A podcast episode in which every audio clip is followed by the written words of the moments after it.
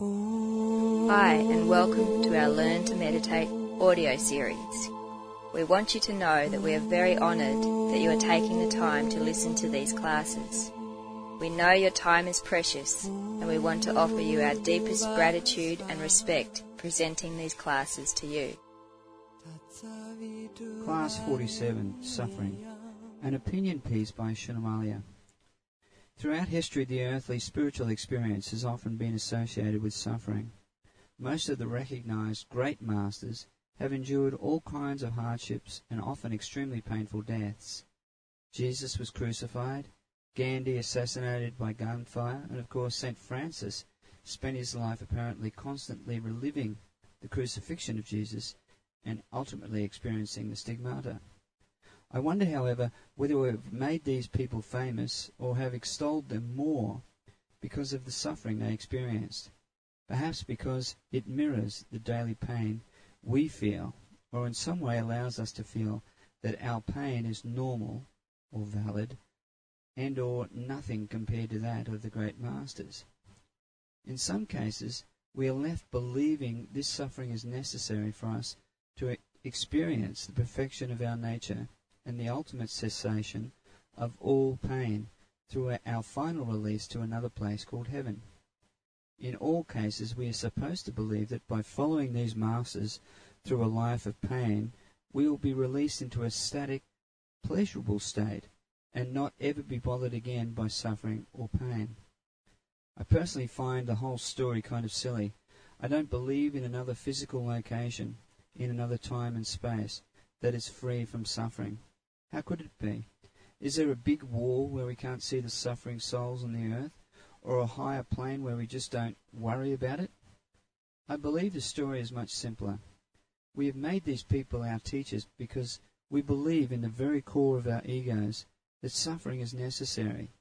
We believe that we must feel pain to feel glory, that it must be hard. We have listened to their stories, and it has expanded our belief that for any good to be achieved, there first must be pain, must be hard work, must be struggle and fight, and even war. All this, in my view, is a mistake. Suffering is not at all natural, pain not at all normal. It's usually a sign that the natural and normal unfoldment of our earthly experience has not happened as it should. For me, every progress of our soul, every resistance that is to be released, first is presented in the whispers of our inner voice, in the intuitive guidance of our heart. If this message is not received, it will come again in our dreams, and if still not acted upon, then begin to arrive in the events of our life. All this will be repeated and continue to intensify and become more and more extreme until they amplify into pain or suffering. This becomes necessary so that we will ultimately focus everything out and understand what it is we have to do. An illness or accident in this context is simply a time to stop everything and listen and decipher a letting go that needs our attention. It has become necessary because all the other ways the messages were trying to get through were failing. Suffering is just the last resort the universe has to get our attention. The teachers of our past have become teachers because they reflected our desire to understand what we perceive to be a life of suffering. But our evolution will lead us to understand that heaven is not another place, that it is here. These teachers pointed to freedom, but we focused on their suffering. We believed that when Jesus said that the kingdom of heaven is within, or Buddha described the whole universe within our hearts, they were speaking poetically in metaphors and not literally. But conversely, we have come to realize that heaven cannot be a static perfection in the clouds waiting for us after we die, where we will never suffer again, because very simply, how could we be free from pain whilst our brothers and sisters are still here suffering? We know intuitively that heaven is more a state of mind, a place in consciousness, here and now, not waiting for our physical death, but the death of our attachment to our belief that we must be in pain, that we must suffer, that life is a struggle, a dog eat dog competition against each other. In the end, we might also come to realize that heaven is nothing more or less than the flow of love, the giving and receiving of love between souls. The higher the heaven, the more unconditional the love, and for more and more souls. In this state of consciousness, we might still see what we consider pain or suffering, but we will experience it blissfully, amidst the magnificent and glorious love that will widen and deepen every experience of ours. We will see the purpose, understand the process, know that pain and suffering are simply the end of an era and the starting blocks of a new direction. We might even be happy to be in suffering, recognizing a moment of great change, that a leap is beginning. Suffering, when it is as it should be, is the walking back to get a run up for the biggest of all leaps. Our challenge is to actually live in heaven here and now, to be blissfully and effortlessly happy here. The earth is perfect because it allows us to be in heaven or hell in any moment, and it is all our choice. It is a perfect reflection of our states of mind. Our personal state of mind we are in complete control of, but the collective we are only a contributor. Heaven begins when we take complete and utter responsibility for our contribution to the collective and accept that we are the starting points of the changes we wish to see, beginning with our own example. If every atom of us is in the flow of love, is giving or receiving love without condition to every other soul, we personally are in the highest heaven, and we are elevating the collective as powerfully as is possible. This is the nature of God. It is therefore the natural nature of us. Our process is to let go, to surrender to the infinite love that we actually are, and to stop manufacturing hellish stories of our ego, of pain and suffering and drama and soap opera. They are simply not real, not lasting, and not natural. It is our attachment to suffering that makes the whole planet suffer. Our attachment to our own pain or anger that makes the whole universe angry. It is time for us to be free. This freedom is ours now, in this moment, as it always has been. Pain is inevitable, the Buddha said. Suffering is optional.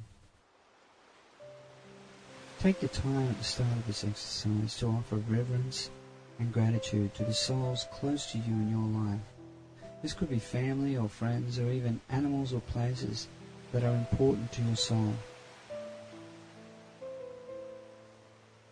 Take these few moments to acknowledge them. Offer them reverence and thanks for the gifts they bring to your spiritual life. Breathe deeply and take a few moments to completely relax your body so that you can meditate most powerfully. I'd like you to feel that you are letting go of your body awareness, and stage by stage, you let go of your body and move deeper. Firstly, try to come to stillness. See if you can get your body to complete stillness.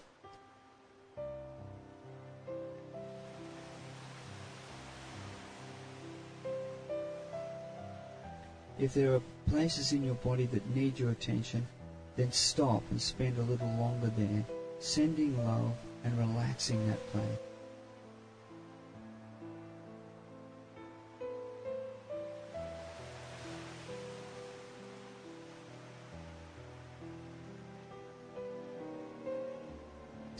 bringing every part of you to complete stillness.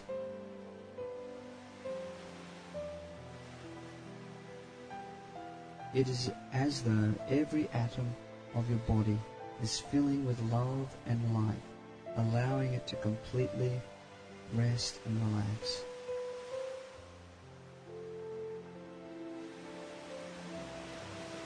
Start with your toes, insteps, and ankles of both feet.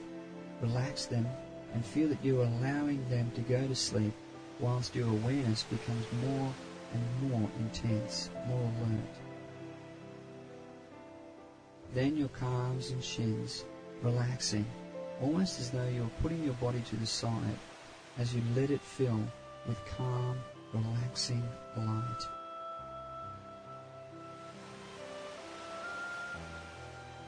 Deeper and deeper is this feeling of relaxing every muscle and coming to stillness as you move now to your knees and thighs, quadriceps and now both entire legs and feet are filled with light and are still.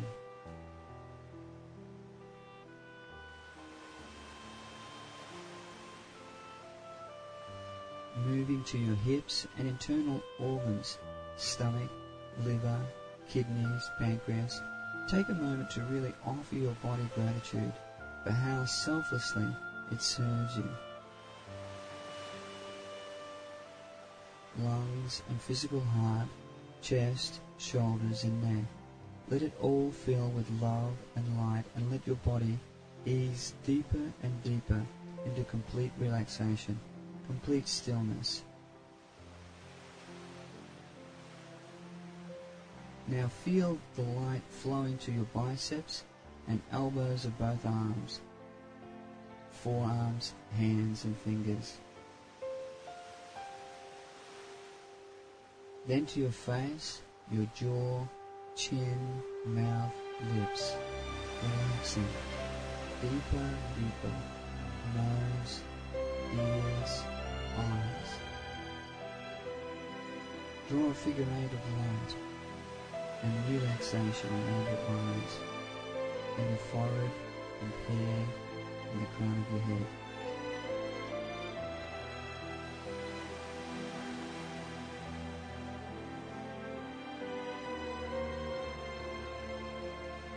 Every part of your body is now filled with light and love and completely still.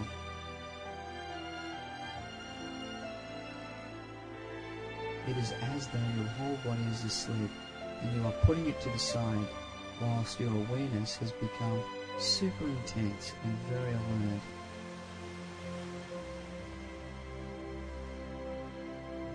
As we move to the mind and ego, bring your attention to all your thoughts, your conscious and subconscious, your past and future, and bring love, acceptance, and stillness again to all these parts of you.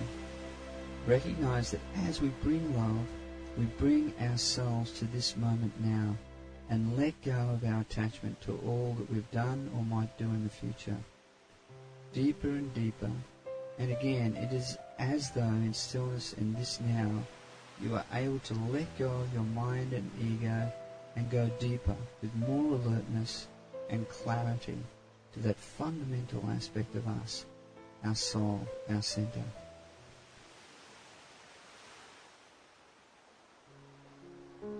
Deeper and deeper as we venture more and more into our own soul and we realize there is infinite love within us, infinite light,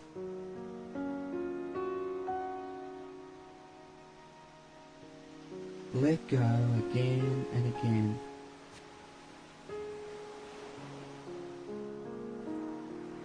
Feeling the relief of letting go of resistance and relaxing into our real nature.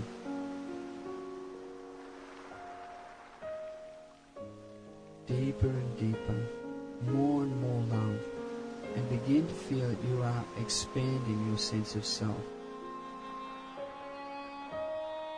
Of who you are into the love and light that reverberates through every soul.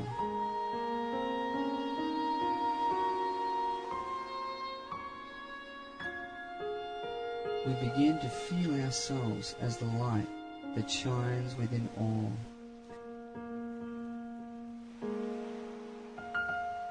Deeper and deeper, relaxing more and more, letting go of our resistance and as we do, we feel more and more of our real nature being revealed. And we realize that there's a hunger within us, a deep longing, a fervent aspiration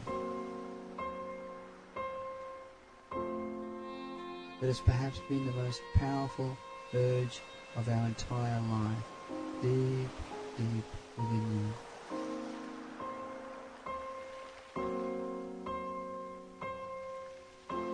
As we search it out, we realize it is the urge to expand our experience, to love more and more deeply, more and more souls, with fewer and fewer conditions.